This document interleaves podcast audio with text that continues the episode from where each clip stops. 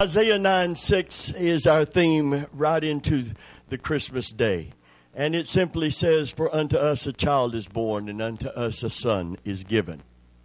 Unto us a child is born, and unto us a son is given. Counterpart to that would be John 3:16 about the son is given part. The most quoted scripture in all of the Bible. The most quoted scripture to win a soul is John 3:16. If you want to tell somebody where to start reading in the Bible, always point them to the book of John. It will lead them straight to the cross and to the grace of God and to the Christ of God and to the salvation that God has offered. You can get into the rest of the Bible after John, but you need to start where it where it can it, if I could drop one gospel to the nations of the world, I would choose the gospel of John because of this scripture. For God so loved the world that he gave his only begotten Son, that whosoever would believe on him would not perish, but have everlasting life. For God so loved that he gave not to lay in a manger and evoke sentimental feelings over this pure baby I found someone, you know, if you get on the internet, you find someone that will contradict about anything that you say. They'll take a different perspective.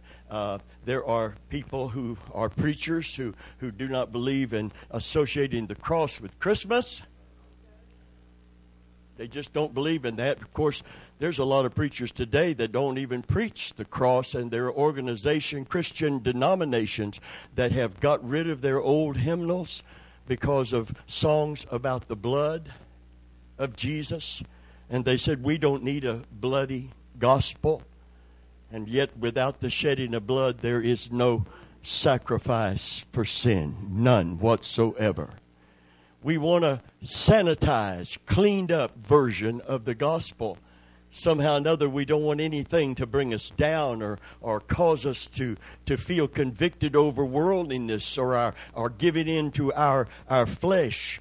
We want something that is always making us feel good, and the feel good gospel instead of the be good gospel has come around and is in vogue today. And yet, the true disciples of Jesus don't have a problem with following him. They don't have a problem with the cross. In fact, the Apostle Paul said, If any man have reason to glory or boast, I more. I'm a Jew of the Jews.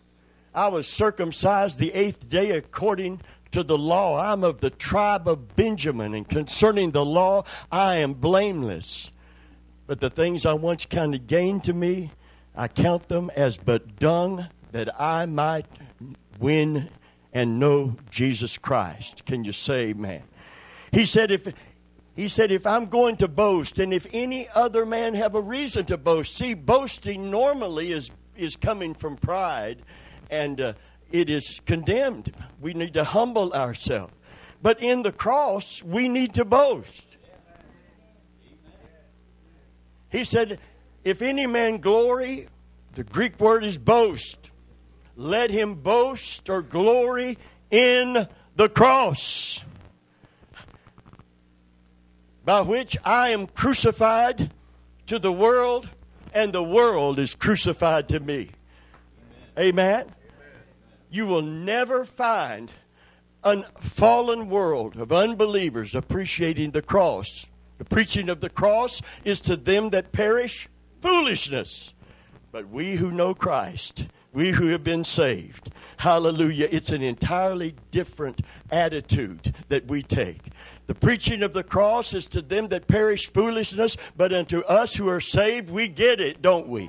We know without the cross we couldn't have been saved. But because of the cross, thank God we are saved by the blood of the Lamb. Glory be to God. Hallelujah. It is the power of God. Listen, for God so loved, when it says a son is given, we had this on film they, it actually happened, but it was in another country. It wasn't here in America.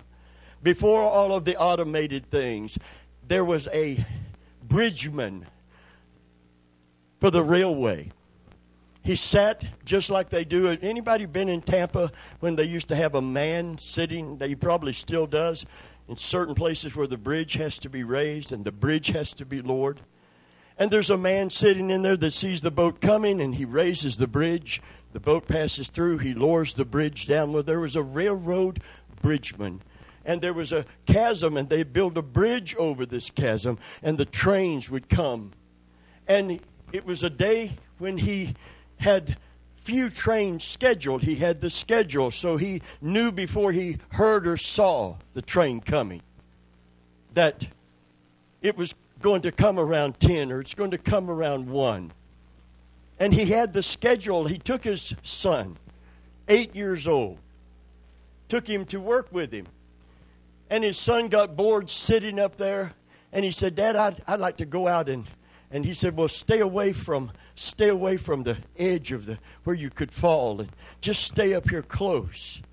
And while he lost sight of his son when he stepped down from the from the little station he was in, his son wandered into some of the equipment that raises and lowers the bridge. And an unscheduled train that wasn't given to him on schedule he heard the rumbling, could feel the rumbling. He looked down the track and he could see the light of a passenger train. That meant it's coming at a greater speed than most of the freight trains. He knows the passenger train is full of people. And he knows he has to lower the bridge that he had just raised for a boat to go under or the passenger train would plunge into the chasm and into the river. He sees when he goes to lower the bridge that his son is under the bridge. And he has to make a decision that no person, no parent in particular, would ever have to make. Do I lower the bridge and crush my son because there's no time to get him out? I lower it now or it won't lock in before the train get here. Or do I let the train full of people go into the river? That's a terrible dilemma for a parent and a daddy to have to face. He closed his eyes and hit the button. He didn't want to hear the screams of his son as he was crushed. He opened his eyes after he heard the, the sound. There was a light that came on and a sound that the bridge was locked down. He looked up and he saw the train. People were having breakfast in the dining car. They were reading their paper. Businessmen were smoking their cigars after breakfast. They were oblivious to the fact that their lives had been saved at such a cost. They didn't know what it cost him to save them. But if they ever found out, what do you think they should have done? What do you think would be the right thing to do if you were a passenger on that train? And you know it cost this man the death of his little innocent son to save your life. And he made the decision to save your life at the expense of his son. That's what we're talking about. And that's why the cross has to stay in Christmas. Because if you take it about, if you take the cross out, it's not about him anymore. It will become about you. It'll become about me and what am I going to do and what and I will seek joy in what I get and I will seek joy in, in what I eat, and I will seek joy in what I how I celebrate. What kind of thing am I going to do for fun? But I won't find the joy of God's great love until I understand why Jesus came and what He did in my behalf. For God the Father so loved sinners, proud, rebellious, disobedient, blasphemers, like you and me, and such were some of us. Can you say amen? That he gave. So when it said a son is given, don't immediately go to the manger to get a sentimental feeling about a baby in the straw. Go immediately to the cross. Because if he, he came, if he didn't come in that manger, he could never hang on that cross. He could never shed sinless blood. No other man or woman could do that because there's none righteous. No! Not one. Not one. For we have all sinned and come short of the glory of God. When it says come short of the glory of God, if you want to know how far we've missed the mark, no matter how good we consider ourselves to be or others consider us to be, the word for missing the mark is an archery word in the Greek. And it doesn't mean to hit the target but miss the bullseye. You know the target? It has a bullseye. What are you aiming for? The bullseye. You know what it means in the Greek? In the Aramaic, it was written. It means you didn't hit the target, you missed the whole thing. You see, he that sins in one point is guilty of the whole law. Now, man's law, you know, it would be better you steal than it would be to kill. Because the punishment and the prison and the, and the, the terrible gravity of the crime. But in God's law, it's different. It's a chain of ten. Ten links. Doesn't matter if one or all of them break simultaneously. Thou shalt love the Lord with everything you are. You break that one, you're guilty of the other one. That's why if you someone is an adulterer, you can't pick up a stone and throw it. That's why this strange scriptures in the Bible. Who art thou that judgest? I'm not talking about judging what's right and wrong. We must judge that, but judging the person. But don't you know, O vain man? that you're guilty of the same thing? Oh, no, I'm not. I've never committed adultery. Have you ever sinned at all? Then you're guilty of the law, the whole law. So you can't throw the stone, can you? There's no righteous pedestal for you to put yourself on to say, I've never done what he did, therefore I'm holier than him, holier than thou. We've all missed the mark. And without the cross and the blood of Jesus Christ, we would all be lost and damned forever. But thank God we're saved today. And God gave, God made the decision. I can send my son to die for them, or I can let them die in their sin and be lost. And for God so loved the world that he gave his only begotten son. Now, I'm a daddy and I've got two sons. And when my sons were seven, eight years old, I can't imagine. I cannot, in my wildest imagination, imagine being put in that kind of position.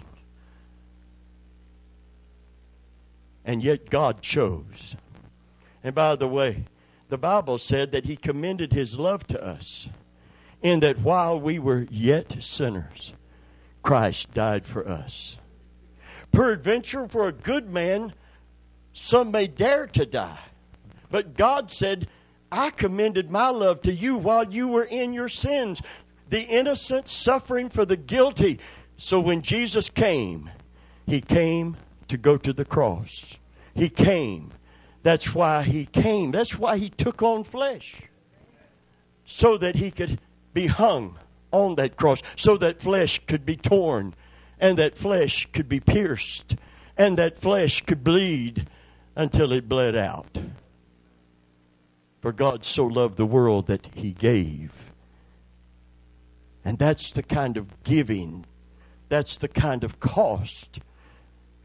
Did you know the Father loved him? He said, This is my beloved Son, in whom I am well pleased. And yet he listened to the cry of his Son on the cross Eloi, Eloi, lama sabachthani. That's bad enough to know the suffering your son is going through, but to hear him crying to his daddy for help. And not being able to help him because if God had taken him off the cross or if Jesus had come down, and either could have occurred, God had the power to take him off, and Jesus had the power to come down. Make no mistake about it, Roman soldiers didn't keep him on there. Roman armies couldn't keep him on there. Amen. The soldiers guarding at the foot of it couldn't keep him on there. The nails couldn't keep him pinned to that cross. When Peter tried to defend him, he said, I could have called the armies of heaven. Amen. Put up your sword. If I if I didn't want this to happen, if I didn't will it to happen, if I didn't surrender to the will of my Father for it to happen, if I didn't love enough for it to happen, I could call the armies of heaven and destroy everyone who hates me in the world that, that, uh, that, that takes sick pleasure in my pain. But he stayed on the cross because he loved you and me, for God so loved the fallen world that he gave. Do you understand the gift and what it cost the Father? If my son said, Daddy, Daddy, Daddy, where are you, Daddy? I would run to him. And I know you're a big, strong guy. And I'm going to tell you something adrenaline would kick in. I think if you were hurting my son, you'd have a time with this old man. Amen? I'm serious. Something kicks in. There have been little women when the adrenaline kicked in in their intense love, their maternal love for their child and, or, or a loved one, a, a car falls on someone changing a flat, and this woman runs over. She's 98 pounds soaking wet, and it has happened before. Reaches down, grabs that car, and lifts it up. Now, he could bench press a Buick. If he did it, it w- wouldn't be no problem. Can you say, man? But if but if a 98 pound woman that doesn't work out or anything else does it, then something is kicked in. And I got a feeling in those cases it's more than adrenaline. I got a feeling somebody says, Jesus! Amen. And the power of God gets into play. And the angels of the Lord come on the scene. Praise God. Hallelujah. Amen. For God so loved the world that he gave his only begotten Son when you see the word gave, think of the man on the bridge making the decision to save those people that had no idea. In fact, witnessing to the world is telling them how much God loved them and the length he has went to save them. The, go into the highway and hedge and compel them to come in. Don't just tell them you're on your way to hell. Don't you want to go to heaven? Tell them how much God loves them. You say, but wait a minute, Brother Venable, they're sinners. Well, see, that's the point of grace. For God so loved the fallen world that he gave his only begotten Son. Can you say, man? He commendeth his love for us. That some, so for some, a good man may, uh, uh, for a good man, some may die. For a man, for a man, some may die. Some may die for another person, and for a very, very good person, some may give their life for. But God commended his love in that while we were yet sinners, Christ died for us. Now, it'd be one thing for me to stand in front of a bullet, somebody trying to shoot up this place so that Michael doesn't get killed. It'd be another thing if there was a convicted felon in here that had done terrible wrong and hadn't got saved and I stood in front of him.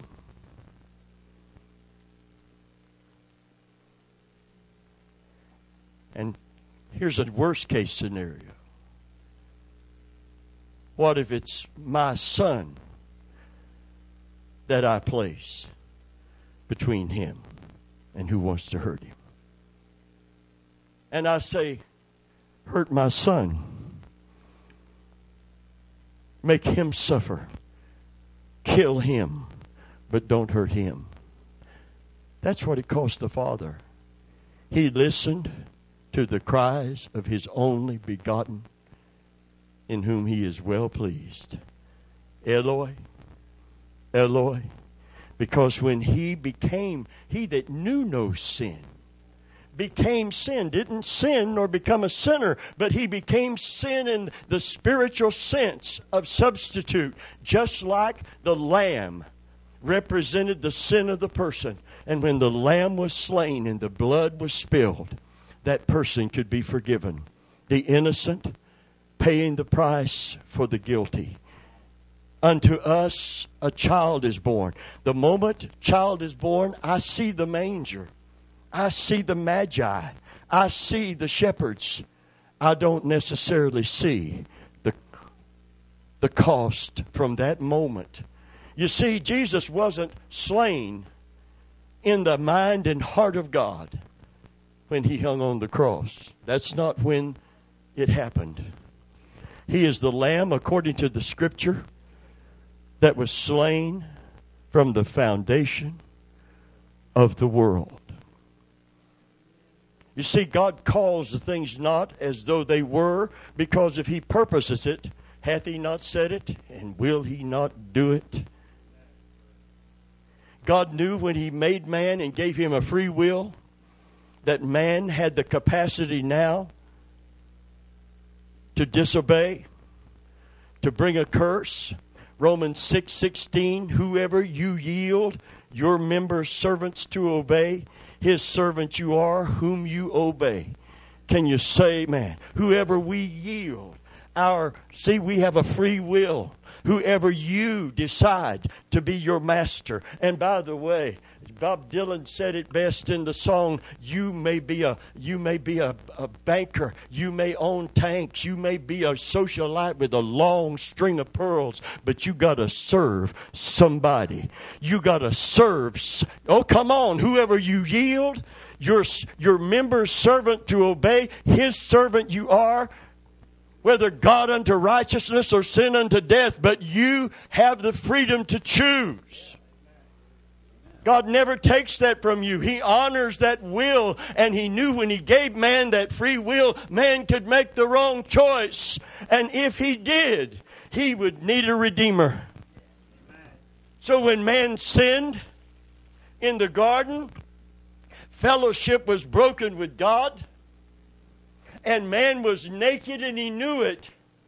He didn't know shame. There was no sin. There was no conviction. But now he's naked and he's ashamed and he's afraid. And you know what God begins to do to assuage his fear? Even though the curse couldn't be reversed at that time. By the way, the curse has been broken now. Hallelujah. I said the curse has been broken over those that put their trust in Jesus Christ. I said the curse has been broken. Amen.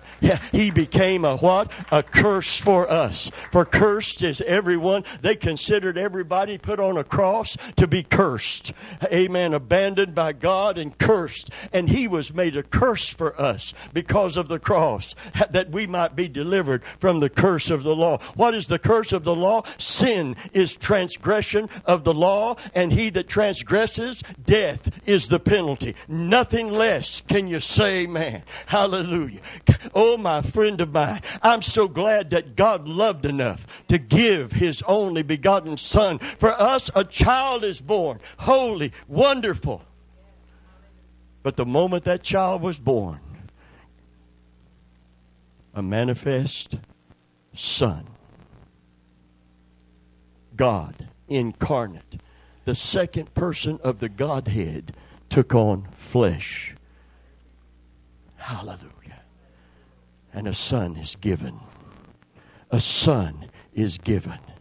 And if that isn't love, have you ever heard that song? If that isn't love, then the sparrow can't fly, there's no stars in the sky. If that isn't love, hallelujah. And we should love him back and give him the gift I'm talking about reciprocal love. I beseech you by what? Because God created you, you should love him and serve him because God gave himself for you you should love him and serve him. So you fulfill the commandment to love him with all, not just because it's a commandment, but because your heart now, you, you really understand what it cost God and what it cost Christ to save you. And you want to give yourself away to him. One man who became a missionary, a great missionary, they passed the offering plate he didn't have a penny to put in it. so he put the plate on the floor and he put his foot in it and said, Lord, I don't have no money to give, but I give you myself. And God made him a missionary to the nations. God made him a missionary to the nations. Listen, if you give God yourself, you may or may not go missionary to the nations, but I guarantee you, you will be a witness to your neighborhood. And you'll be a witness to the dry cleaning lady. And you'll be a witness at the Circle K to whoever serves you. Can you say, man, hallelujah? Because the fragrance of Jesus will follow you around my wife wore some special perfume. You know, you went to the doctor and she wore a special perfume that she'd gotten for Christmas. And the doctor come out after, you know, the examination and everything, and he said, I'd like to take you and just set you in every one of my rooms. I thought, look out, doctor. you better watch out, Doc. Amen. Look out now. Look out now. That's my woman you're talking about there. I know she smells awful good. But she ain't your potpourri. Can you say, man, that perfume for me? Amen. Hallelujah. Amen she did smell good. I don't blame him. She just, you know, make the, the fragrance. What is the fragrance of Jesus? It's the love of God in our life, flowing to us and then flowing through us. Can you say amen? Hallelujah. What kind of love is. Oh, I grew up in the 50s. And I like to take some of the 50s songs. I was on the Beeline Parkway. Anybody been on the Beeline? Amen. Out going to preach in Merritt Island and I was driving, and CIE was the big station back then. And somewhere along the Beeline, I couldn't get CIE anymore. But I got a 50 station. And a song was playing, and I sanctified it and took it out of, out of the, uh, uh, you know, out of the rock and roll genre and put it over in the, in the, in the praise the Lord genre. When the night has come and all is dark and the moon is the only light we see. Lo, I won't be afraid, no, I won't shed a tear. Just as long as you stand, stand by me. Stand by me, stand by me. You remember that song, Stand by Me? You know, you know something. I I took that and sung it as a praise while it was. I, I said, "This, listen listen, my wife, I love her, but there are things that, that she can't do for me. But there's no, no place I can be and nothing God can't do for me. So, Lord, when the night comes and the troubles come, stand by me. Hallelujah. And I just felt the Holy Ghost all over me. I just took it from the pop world and put it in my world. Praise God and sanctified it and give it to God.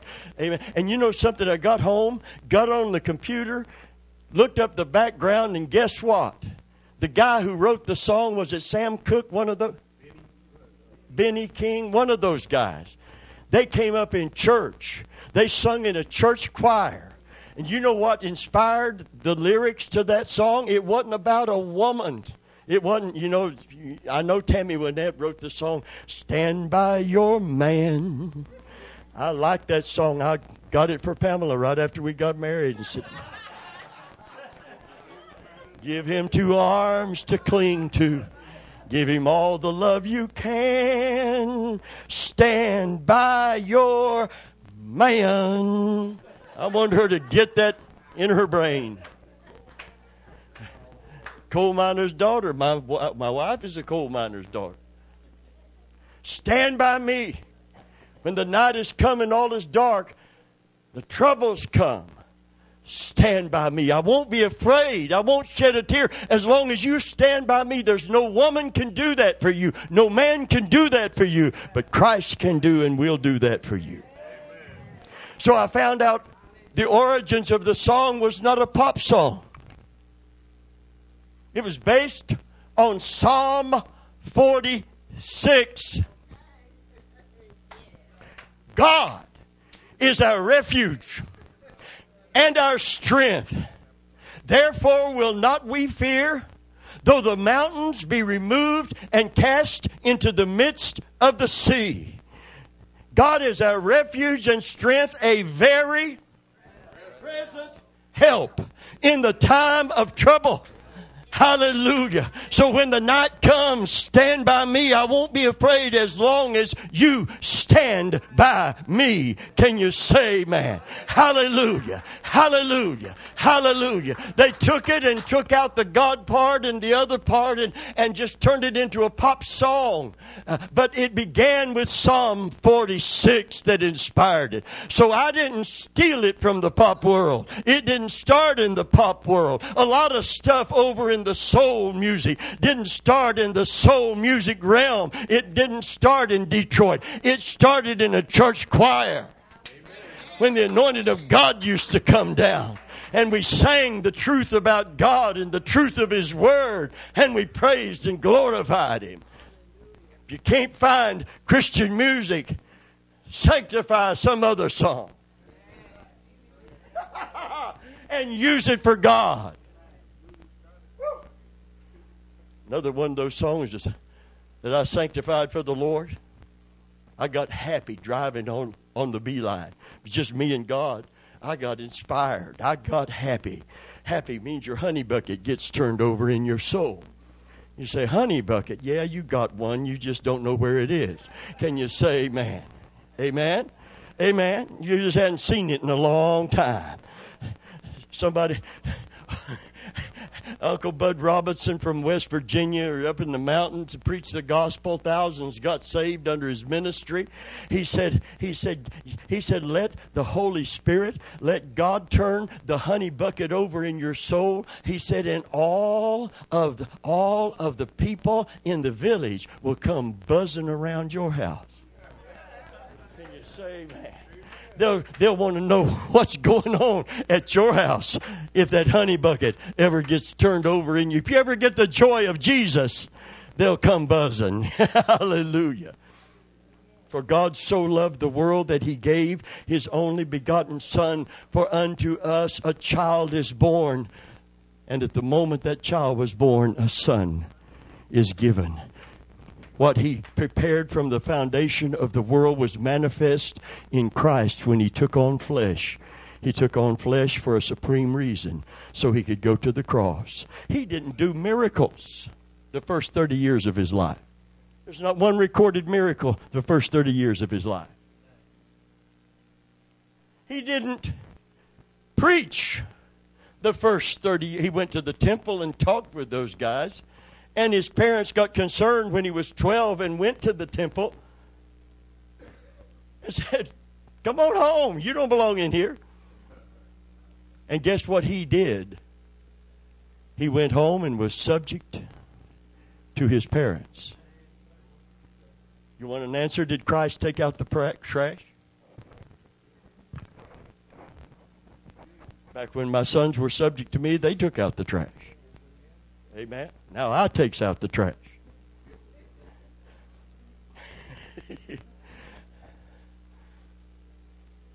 Did he help his daddy in the carpentry? He was subject to his parents. He said, Son, come on, I need you to hold this for me. I need you to nail this for me. He was right out there with his daddy, like any other young man any other kid growing up, except for the temple episode. And after that, they said they've never heard wisdom from anyone, let alone a 12 year old boy like this. But he went home and was subject to his parents, and at 30 years of age, he walked into the temple because then that's when a young man could read from the book. And he picked the book up and he began to read from the book of Isaiah, where it is written, The Spirit of the Lord God is upon me, for he hath anointed me. Everybody's gaze sat on him, and when he finished reading, amen, uh, that, that portion of Scripture, it said that he said, This day, this Scripture is fulfilled in your ears. For three years, he taught and worked miracles. It was a very short journey from that day to the cross. But he was on the way. From the day he was born, he was on a journey to the cross. So it wasn't his teaching ministry. We know that thou art a teacher sent from God, and what a teacher he was. But he only taught for three years. his major mission was not just to be a great teacher. He healed the sick. He did miracles to the degree that they said if books were written, I suppose the libraries of the world couldn't hold the books if everything he did and said was logged in in three years. But that wasn't his primary ministry. His primary ministry was to go to the cross for you and me. For God so loved that he gave his only begotten Son, that whosoever would believe on him would not perish. What kind of love is this? I sanctified that song. After singing that other song, I found out I can sanctify rock and roll for God. And ever since then, I've been really into rock and roll. My feet are on the rock, and my name is on the roll. Can you say amen? Glory. How many, when the roll is called up yonder, you expect to be there?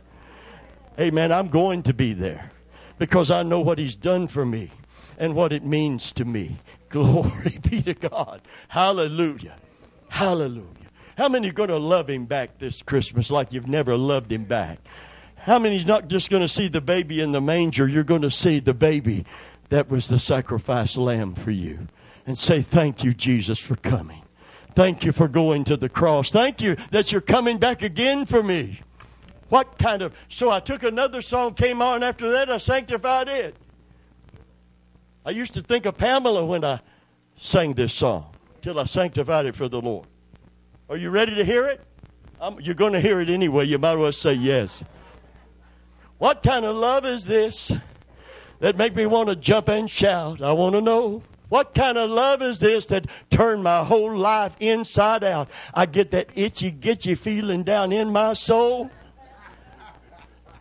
Oh, come on. You used to get that itchy, gitchy feeling. You know what it used to feel like. Where is she? She's over there, but we'll tell her after church. Amen. You still remember. Can you say, man? Hallelujah. You know what the Bible said, and here I am shouting victory, and I'm saying, Lord, your, your joy is overflowing in me. You know what the Bible said? Whom having not seen, you love. Whom having not seen, you love. With joy unspeakable and full of glory. I said it last week, I'm going to say it again when you can't find words to aptly describe how much you love the Lord and aptly describe the indescribable gift. That's one of the reasons, many reasons, that God gave you the gift of tongues. Because in the front seat of that car on the beeline, amen, I quit singing and started just singing in tongues to the Lord. And saying in tongues to the Lord the overflowing joy of my heart. See, tongues are not just to give a message. And all tongues, and I have to discern it when it occurs. I've told you many times that's not that's a praise. That's not a message. It's not to be interpreted. That's a praise emanating from the heart unto God. I will praise God with my understanding. I will praise Him with my spirit. I'll sing with understanding. I will sing with the Spirit. Can you say, man? When you sing with the Spirit, you sing in that tongue that He's given you to express what human vocabulary, verbiage, and words cannot describe. You begin to describe the indescribable. Hallelujah. For the Spirit searches. What who knows the spirit of a man? But God Himself and God the Spirit searches the deep things, and when He finds that love in your heart, He will give you the desire and the means to express it, building yourself up on your most holy faith, praying in the Holy Ghost. I will pray with my understanding and I will pray with the Spirit. I'll sing with my understanding. I will sing with the Spirit. Sometime let Him loose. Sometime allow Him to come through. He's in there for a reason. Hallelujah. Praise God. Hallelujah. Get enough joy. Get your honey bucket turned over. Get the joy of the Lord in your life sometime. What kind of love is this that makes me want to jump and shout and turns my life inside out?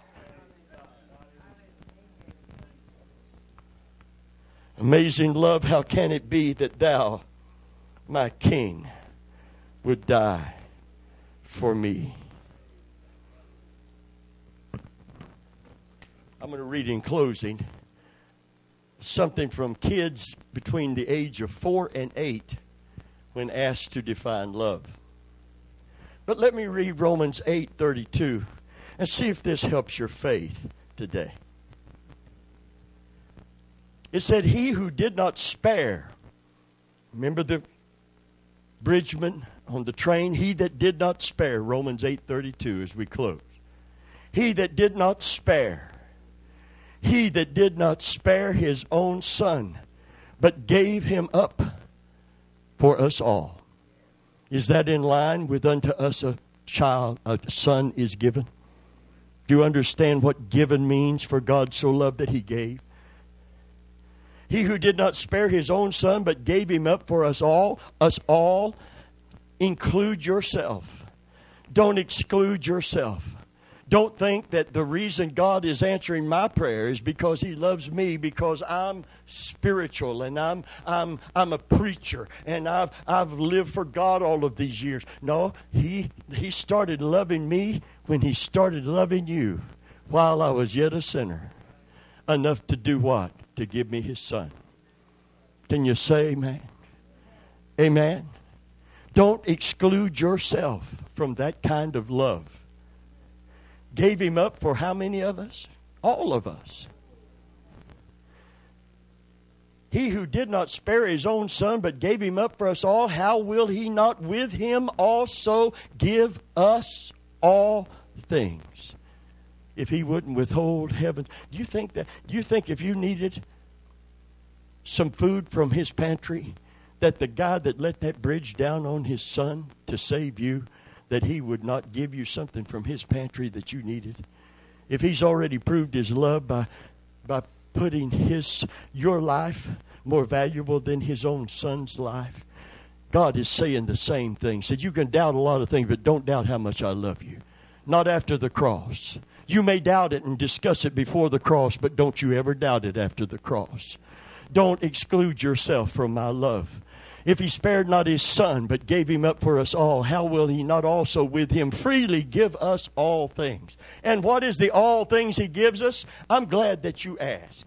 2 Peter 9 and verse 3 according to his divine power, hath given us all things that pertain to life, hath, past tense, given us all things that pertain to life and godliness through the knowledge of him that has called you to glory and virtue.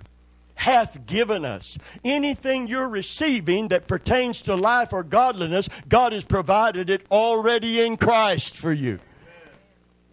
So don't try to get him to decide to do it receive and claim what is yours already.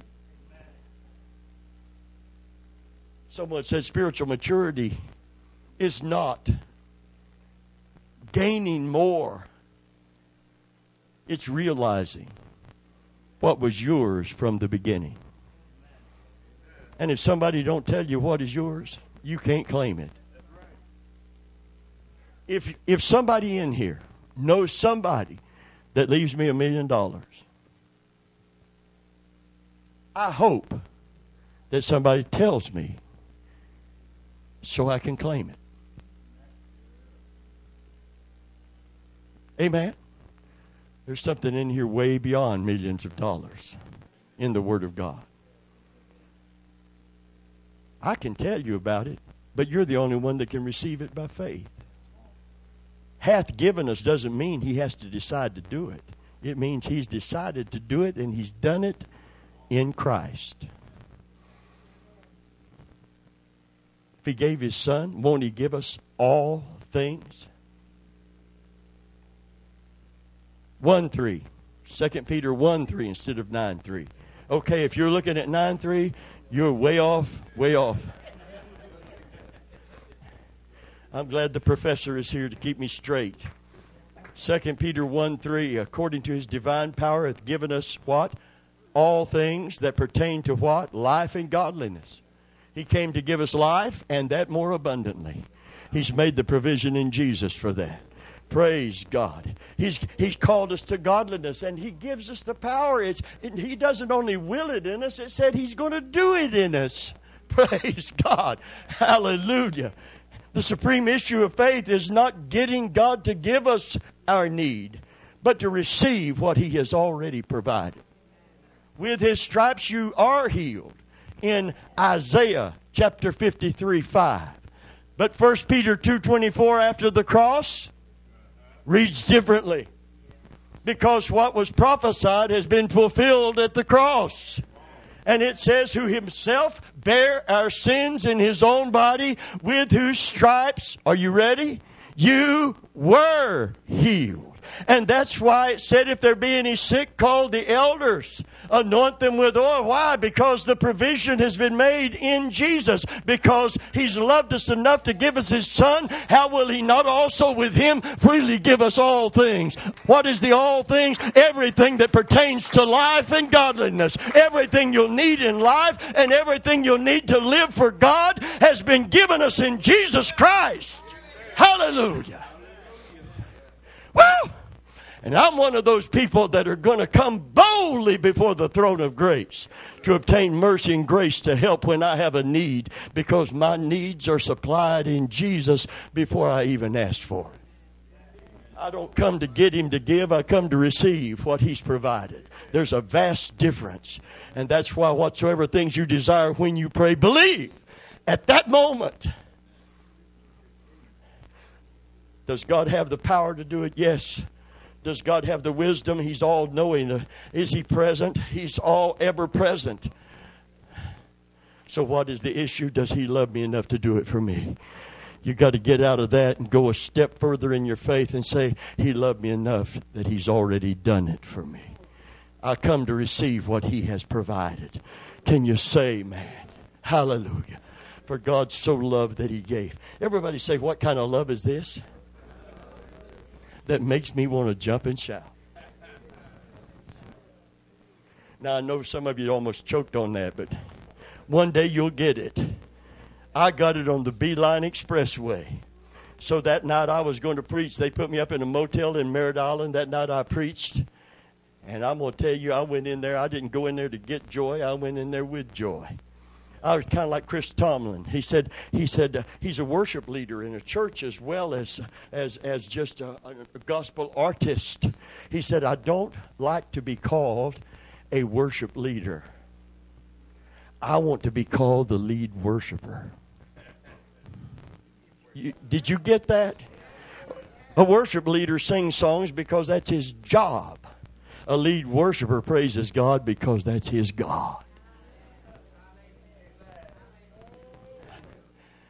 Do you understand why he wanted that title? I don't li- I'm not a worship leader. That's not my job. I don't get paid to get out here and sing on key. I I I, I would I, I I'm not out here to get paid as a job as a worship leader. I'm out here with joy to praise my king and honor my God. Hallelujah. What a difference. I'm the lead worshiper. And you know what? I do a lot more than just preach around here. I want to be a lead worshiper too. Amen. Hallelujah. Sometime you'll hear me say, Woo! Because the joy comes up. My honey bucket just got turned over. Say, Brother Bimble, why do you do that? Because I can't contain it. And if somebody, as nonchalant as you are and reserved as you may be, if somebody gave you a check for a million dollars.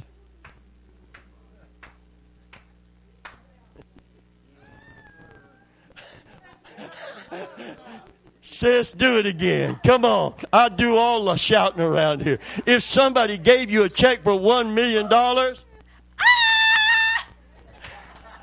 oh, I hear you back there. Come on. I knew you got a honey bucket. I knew you had a honey bucket. Amen. You did it, didn't you? Was it Willie? It wasn't you, are you sure? Yee-hoo! All right, praise God. Put him on a horse and give him a hat. Can you say amen? Glory be to God. Hallelujah. You wouldn't react? You wouldn't respond? Amen. I got something. Listen. Oh, oh, what we have in Jesus, the, the riches of, that we have in Christ, the unspeakable, indescribable gift of God's Son and the gift of His life.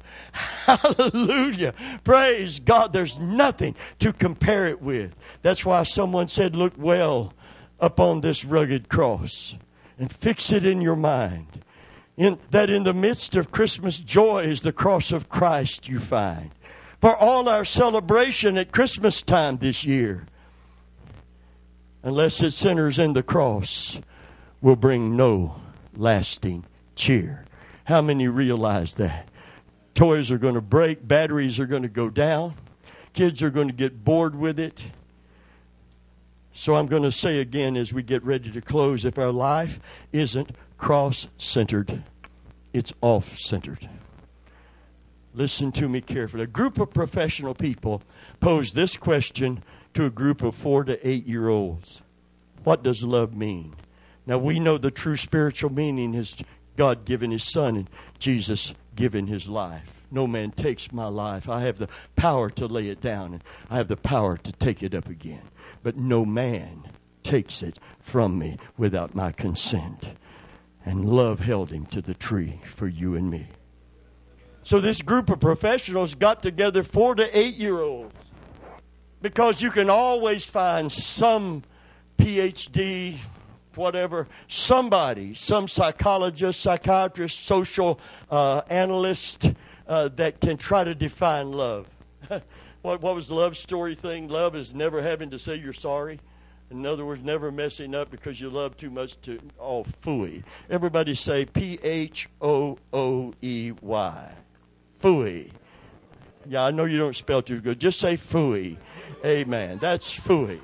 Amen. I, I, apologize when I know that I'm upset or I'm cross or, or I've, I've spoken in anger to my wife. Amen. So here's the answer Rebecca, age eight. I love the, what these kids said about love. When my grandmother got arthritis, she couldn't bend over and paint her toenails anymore. So my grandfather does it for her all the time. Even when his hands got arthritis too. That's love. It's not a feeling, David Wilkerson said, it's an act. It's not what you feel at any given moment, it's what you do. It's what you do. Billy, age four, said, When someone loves you, the way they say your name is different. You just know your name is safe in their mouth. That's the way Billy sees it. Terri, age four, T E R R I. Love is what makes you smile when you're tired. Amen. Danny, age seven. Love is when my mommy makes coffee for my daddy and she takes a sip before giving it to him to make sure it tastes okay. That's love. Emily, age eight. Love is when you kiss all the time. Then, when you get tired of kissing, you still want to be together and you talk more. My mommy and daddy are like that. They look gross when they kiss. But he's got that right about, you know, you can't just kiss all the time. Sometimes you got to just like being together without kissing all the time. Amen? Remember when you were dating? You didn't have a console in the middle? Back you that are before consoles? So you could sit side by side? Look like a two headed person is driving the car, you sit so close. Time your fifth anniversary rolls around, no one's going to mistake that anymore. Okay. One man said, "Well, I didn't move." Well, you can't move because you're driving the car, so that don't work. Bobby, age seven, says, "Love is what's in the room with you at Christmas. If you stop opening presents and listen." What what a profound statement. Love is what's in the room with you at Christmas when you stop opening presents long enough to listen. Wow. Nika, age six. If you want to learn how to love better, you should start with a friend you hate. Yeah. Yeah. Love your enemies. Oh, it's easy to love your buddy, your friend, your spouse, but love your enemy? Noel, age seven. Love is when you tell a guy you like his shirt and he wears it every day. Hallelujah. Tommy, age six, said, Love is like a little old woman and a little old man are, who are still friends even after they know each other so well. That's pretty neat. Amen. Cindy, age eight. During my piano recital, I was on a stage and I was scared. I looked at all the people watching me and saw my daddy waving and smiling. He was the only one doing that. I wasn't scared anymore. Hallelujah. Wouldn't it be great to hear God singing over us this morning? He said to ancient Israel, I will rejoice over thee with singing, thou shalt be dandled upon my knees. I mean, it's one thing for us to sing to God, it's another thing to know that God sings a love song over you. Can you say, man? Hallelujah. See, that's why Peter, it's easy to show our humility and our devotion by wanting to do something for God. What will you let God do for you? Woman who worked for a rich man, scrubbing his floors on her hands and knees with a scrub bucket, scrubbing those, those tiles in the entryway in Italy. She was always singing. He couldn't get over her singing while working so hard and making so little, just a servant lady. And he said, he said, what, what is the reason for your happiness, your joy? You're always singing. She said, Well, sir, she said, I'm a Christian. And she said, While I'm working, I think about how much God loves me. And I just can't help but sing. And she said, and when I'm not working, sometimes I just sit still and let God love me. And I sing. Hallelujah. Hallelujah. Hallelujah. Would it could is it is it possible to let God love you enough that your fear is assuaged? That you know that He will stand by you today. Hallelujah. Hallelujah. I look at worried Christians worrying themselves sick. And sometimes when I go to pray for them, I'm praying for physical ailments, but the need is much deeper than the physical. I'm praying for the physical that's been affected by a spiritual issue that needs to be addressed because they don't have any peace. They're living under constant stress, and the body is reacting. Stress breaks down the immune system and makes us vulnerable to every disease that's going out there. Friend of mine, if we could get the peace of God and the joy of Jesus, can you say, man? They said women can live 10 years longer if they have an optimistic attitude. And you know what? The optimistic attitude in the spiritual sense, in the biblical sense, amen. Serve the Lord with gladness. Gladness. Gladness.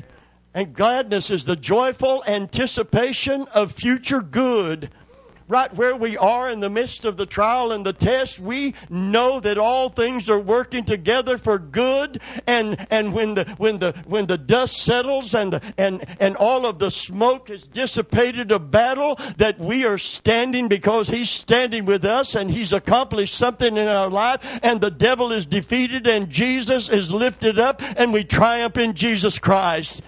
Hallelujah. He hath made me glad more than the time that their corn and their wine did increase. The glad anticipation of future good. That's what hope is all about, biblically defined. Hallelujah. Glory to God. I like this. I like this. Love is when mommy gives daddy Elaine five. Love is when mommy gives daddy a piece of chicken the best piece of chicken. Chris, age seven, love is when mommy sees daddy smelly and sweaty and still says he's handsomer than Robert Redford. I don't know if you've seen Redford lately, but Pete's Dragon, he's 80, and he don't look a day over 79. That means he looks his age. Okay, moving right along. Lauren, age four. I know my older sister loves me because she gives me her old clothes and has to go out and buy new ones.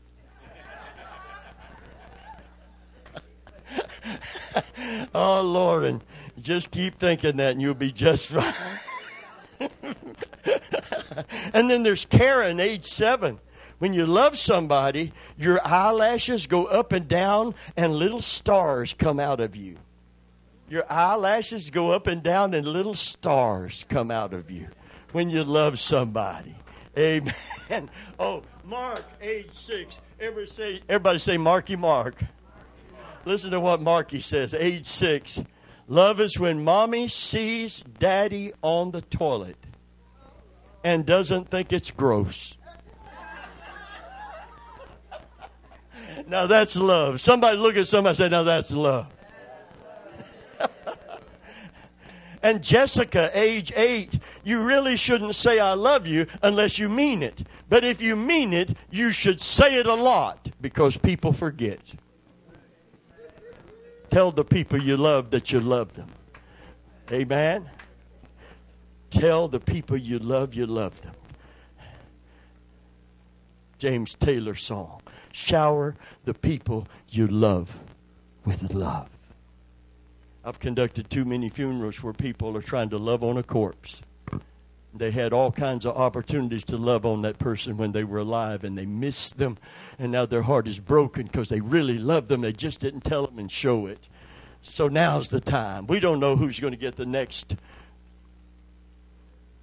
up uplift elevator to heaven. So we need to love each other today. Can you say man? And the final one, author and lecturer Leo Buscaglia once talked about a contest he was asked to judge. The purpose of the contest was to find the most caring child. The winner was a four year old child whose next door neighbor was an elderly gentleman who had recently lost his wife. Upon seeing the man cry, the little boy went into the old gentleman's yard, climbed up on his lap, and just sat there with him. Just sat there in his lap. When his mother asked what he had said to the neighbor, the little boy said, Nothing. I just helped him cry. I just helped him cry. For God so loved that he gave his only begotten Son. For unto us a child is born, a son is given. If God loved us enough to give us his only begotten Son, how will he not also with him give us all things? He hath given us all things that pertain to life and godliness. Hallelujah. So when we come to the throne of grace to obtain grace and mercy, we know the God that we're dealing with has already given his son. He's not going to be tight fisted. He's not going to hold back any good thing. Can you say, man? And that's why we can, when we pray, believe that we receive because we know the person that we're dealing with is, has loved us with that kind of love. And you know what it should stimulate here today? So revival can come to your life and mine that we would love him back. If I was on that train having my breakfast oblivious to the fact that a father had given his son and a son's life had been taken so I could be safe across that chasm in that river, so I would not die. And I found out what really happened, I would make it my personal business to go up to that man and say, Sir, I know you don't know me, but I was on that train, and I want to thank you.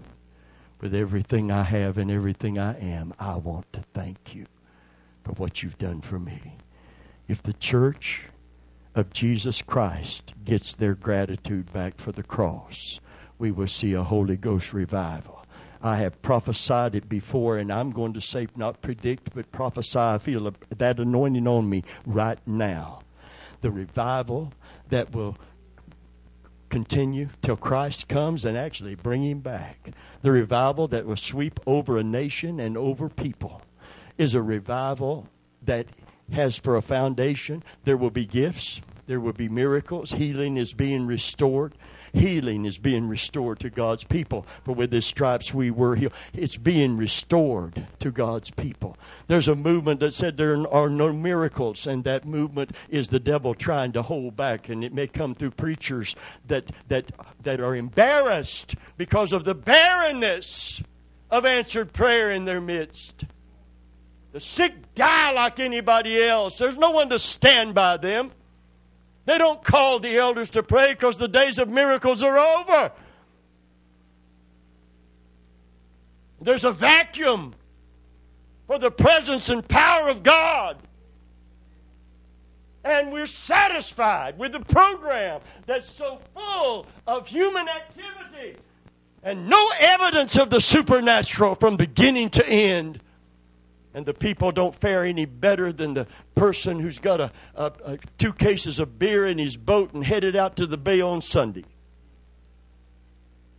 He gets sick, he dies. They get sick, they die. Pentecost can't say anymore, we've got the power. We've got the building, we've got the preacher, we've got the programs. Man came to our tile goes to a church of 5,000. You know what he said? He said there's 1,500 events on our calendar for the coming year. 1,500 events in a 12 month period.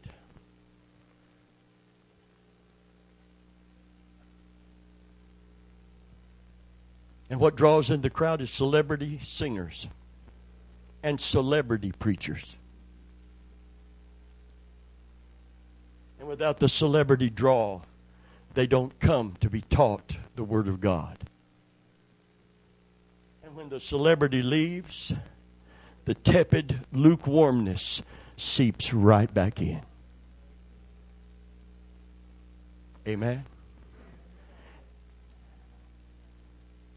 And the healing revivals didn't last. They didn't last in the past, they don't last now.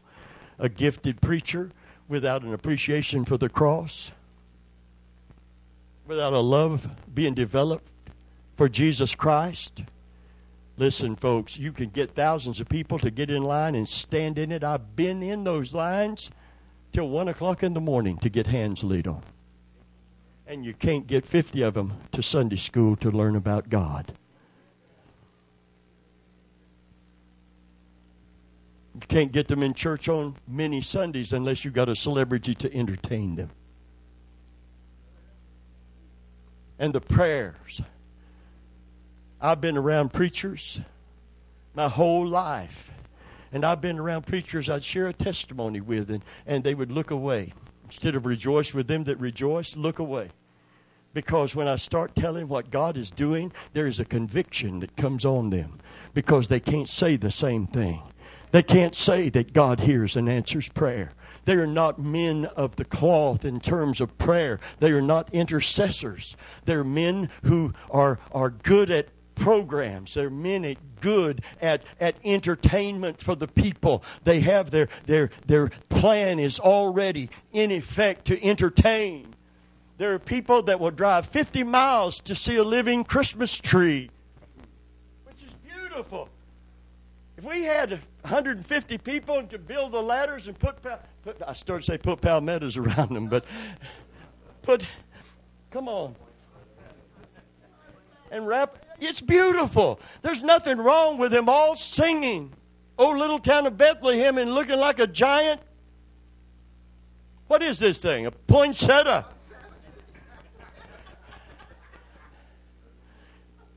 I could come out today and we could just sing Christmas songs and I could wear this on my head. And you'd be entertained. You'd say, I ain't never seen nothing like that. Preacher preaching with a poinsettia on his head. You got to come to church with me. He's going to do it again tonight. You won't want to miss it. It's something to see. I'm not against the Christmas tree thing. I, what I'm saying is, if we didn't entertain, if we didn't entertain, if we didn't entertain, where's the people with a heart to worship God? And say, if you don't have a big orchestra and if you don't have a big name singer coming in from Nashville, my God deserves my praise. He inhabits the praise of my people. God has given His Son. Jesus has given His life. I'm going to praise Him. I want somebody to worship Him. I don't want a worship leader. I want a lead worshiper to lead me into worship of the living God. Now that's where I'm coming from. Hallelujah. And without it, guess what's going to happen? Our leanest service for attendance is going to be Christmas morning. Christ's birthday without any guest. Because we're selling his birthday. We, we're, we're going to celebrate his birthday by doing something for ourselves. Amen. Amen. And I've been doing this for 43 years in January. And I've always had a grieved heart two times of the year concerning God's people and where they are spiritually as a pastor. Number one is Christmas. I got things on his birthday, you're going to celebrate you. God must be very proud of that outfit. You're going to celebrate you on his birthday. Amen.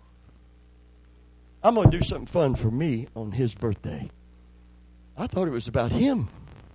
I really thought Christmas among Christians, and we get all bent out of shape because they won't let us put a manger scene in the town square. And we ought to be bent out of shape. But it don't seem to bother us to lavish all the stuff on us. Amen. Easter. Where are the worshipers? One time I was asked to have a Good Friday service. We had a Good Friday service. But it wasn't a good service because there was hardly anyone to attend it.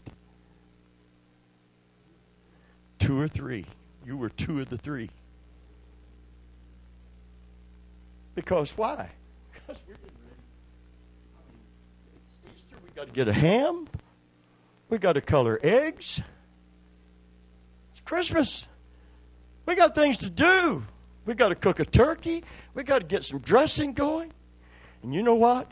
That's the Christian faith. But the Muslim, worshiping his false God and his children,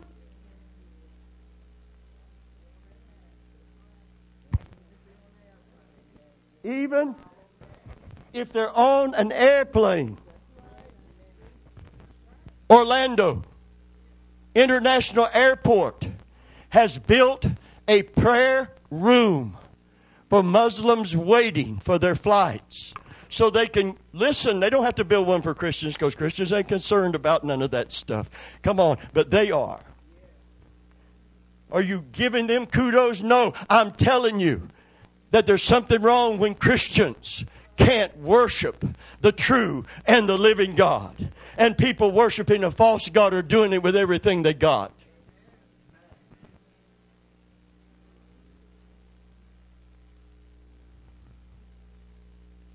So, church is in the entertainment business.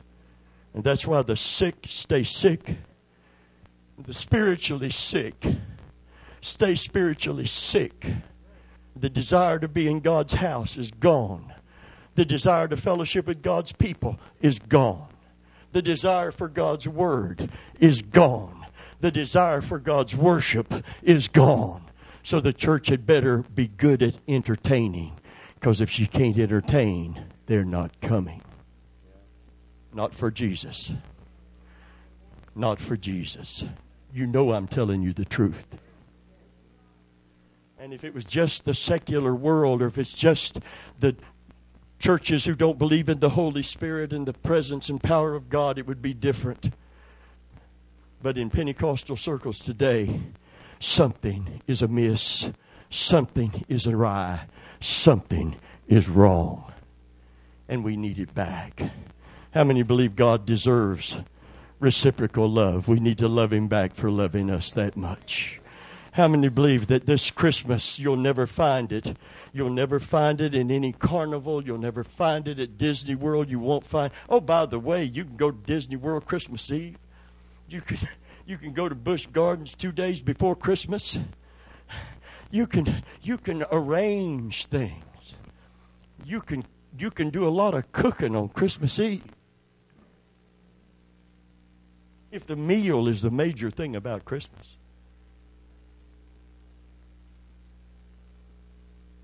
But if you don't worship God on Christmas, it came to me, we're going to be so sparse on Christmas, we'll just have a little candlelight Christmas Eve service and call it. No. God checked me and said, Don't you do that. I don't care if three people show up. Don't you dishonor me like that. I said, I'm sorry, Lord, it just hurts me so bad to see a holy day like this in Christendom turned into a commercial holiday just like the world. You know what we spend on lights alone? And I got lights at my house. I celebrate. I'm not Scrooge. A hundred and thirty billion with a B. One hundred and thirty billion dollars uh, at Christmas just for lights. That's not presents or anything or food, just the lights. We in America spend $130 billion to celebrate. Because we don't mind splurging on something we enjoy. We don't mind giving to something that we immediately get gratification from. Do we? But when it comes time to say, God, I love you, and to show it, that's when it begins to break down.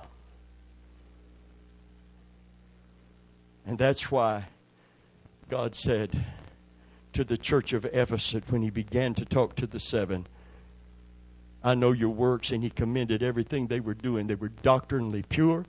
They would not tolerate false apostles. They were persecuted for their stand and their faith. They, they dug into their dogma, and it was correct, and he commended them. But he said, I got somewhat against you. And can, what would it be? What, this model church up until now, what could possibly be against them? He said, You've left your first love. You used to come to church because you loved me You used to read my word not to win an argument doctrinally over someone. You used to read it because you were hungry in your soul. You wanted more of me. You used to worship because you couldn't wait to tell me how much you love me and show it in worship. You used to serve me because you loved me and you wanted to please me. Remember from whence thou art fallen. That means remember when you had a pure heart. Remember when you loved me from your heart. And repent and do your first works. Don't wait for a feeling. If you know you're not doing what you used to do, start doing it, and guess what? The feeling will return. But it doesn't start with a feeling, it starts with doing what you used to do because what you used to do is what you did when you loved. And when you do what you did when you loved, you're going to start loving again. If I go around before I press the button and open the door for my wife, I almost give up on it completely because we push the button, the door opens. I can't beat her to the door. I'm 70. I can't, I can't beat her anymore. But I wouldn't mind at all opening the door for my wife. like I used to do. There are times when I better buy some flowers or candy or something because it's Valentine's Day. And there's no air conditioning in my doghouse that I get in. Amen. There's no pool table in there like Snoopy's. Can you say amen? So I better, and I see men just like me if I'm doing it because it's Valentine's Day and I better get her a card. And I see those desperate men waiting till the last minute, knowing I'm in the doghouse if I don't, and all the good ones are gone, but this one has a pretty picture on it. I better grab me something. I got to get me something before I get to the house. You know, that's the wrong attitude to do anything with. Amen. Amen. But if I say, I want, I want, I want to show her that I love her. You know what she'd rather get than a Valentine's card? Me to vacuum the floor and do the dishes. Now that's love. Amen. You want to love me while I'm gone to get my hair done? Let me come back and find that you vacuum the floor. In fact, I have learned how to use the washing machine. Don't tell her. Amen. I've learned how to fold clothes. I've learned how to do a lot of things, and I love to help her because when I was pastoring and working, she came over while I was at work, and I got a warning for tail light on my truck. She knew I'm wore out at the end of the day. I'm pastoring. I'm visiting the hospital. I'm working. I'm taking care of my loved ones. She came over to my job in the parking lot in the heat of summer and got a screwdriver and changed, pulled that. Some taillights are hard to get to. She had to find out how to get around back and get this out and move that out to get a bulb in and put it in my tail light. And I came out not worrying about the popo pulling me again. Can you say, man, for my bad tail light? I just don't like being pulled by the popo, even though they're not going to do nothing but give me a warning. It's just a bad feeling when them lights come on. You know what I'm saying? I don't like to see them lights come on. Amen. she put a tail light in my truck, and I said, Lord, that's love. I didn't ask her to do that. I didn't complain about it. I was going to get around to it. But she knew I was going to be wore out, and she put the tail light in my truck. And I thought, that woman out there in 95 degrees putting a tail light in my pickup truck, thank you, Lord, for that lady. And thank you for that love that's still in her heart for me. Hallelujah, that she would do that for me. Now, what can I do for her? Can you say, man, I got to close. I got to close. Will you stand to your feet? God is good today. God is good today. God is good today.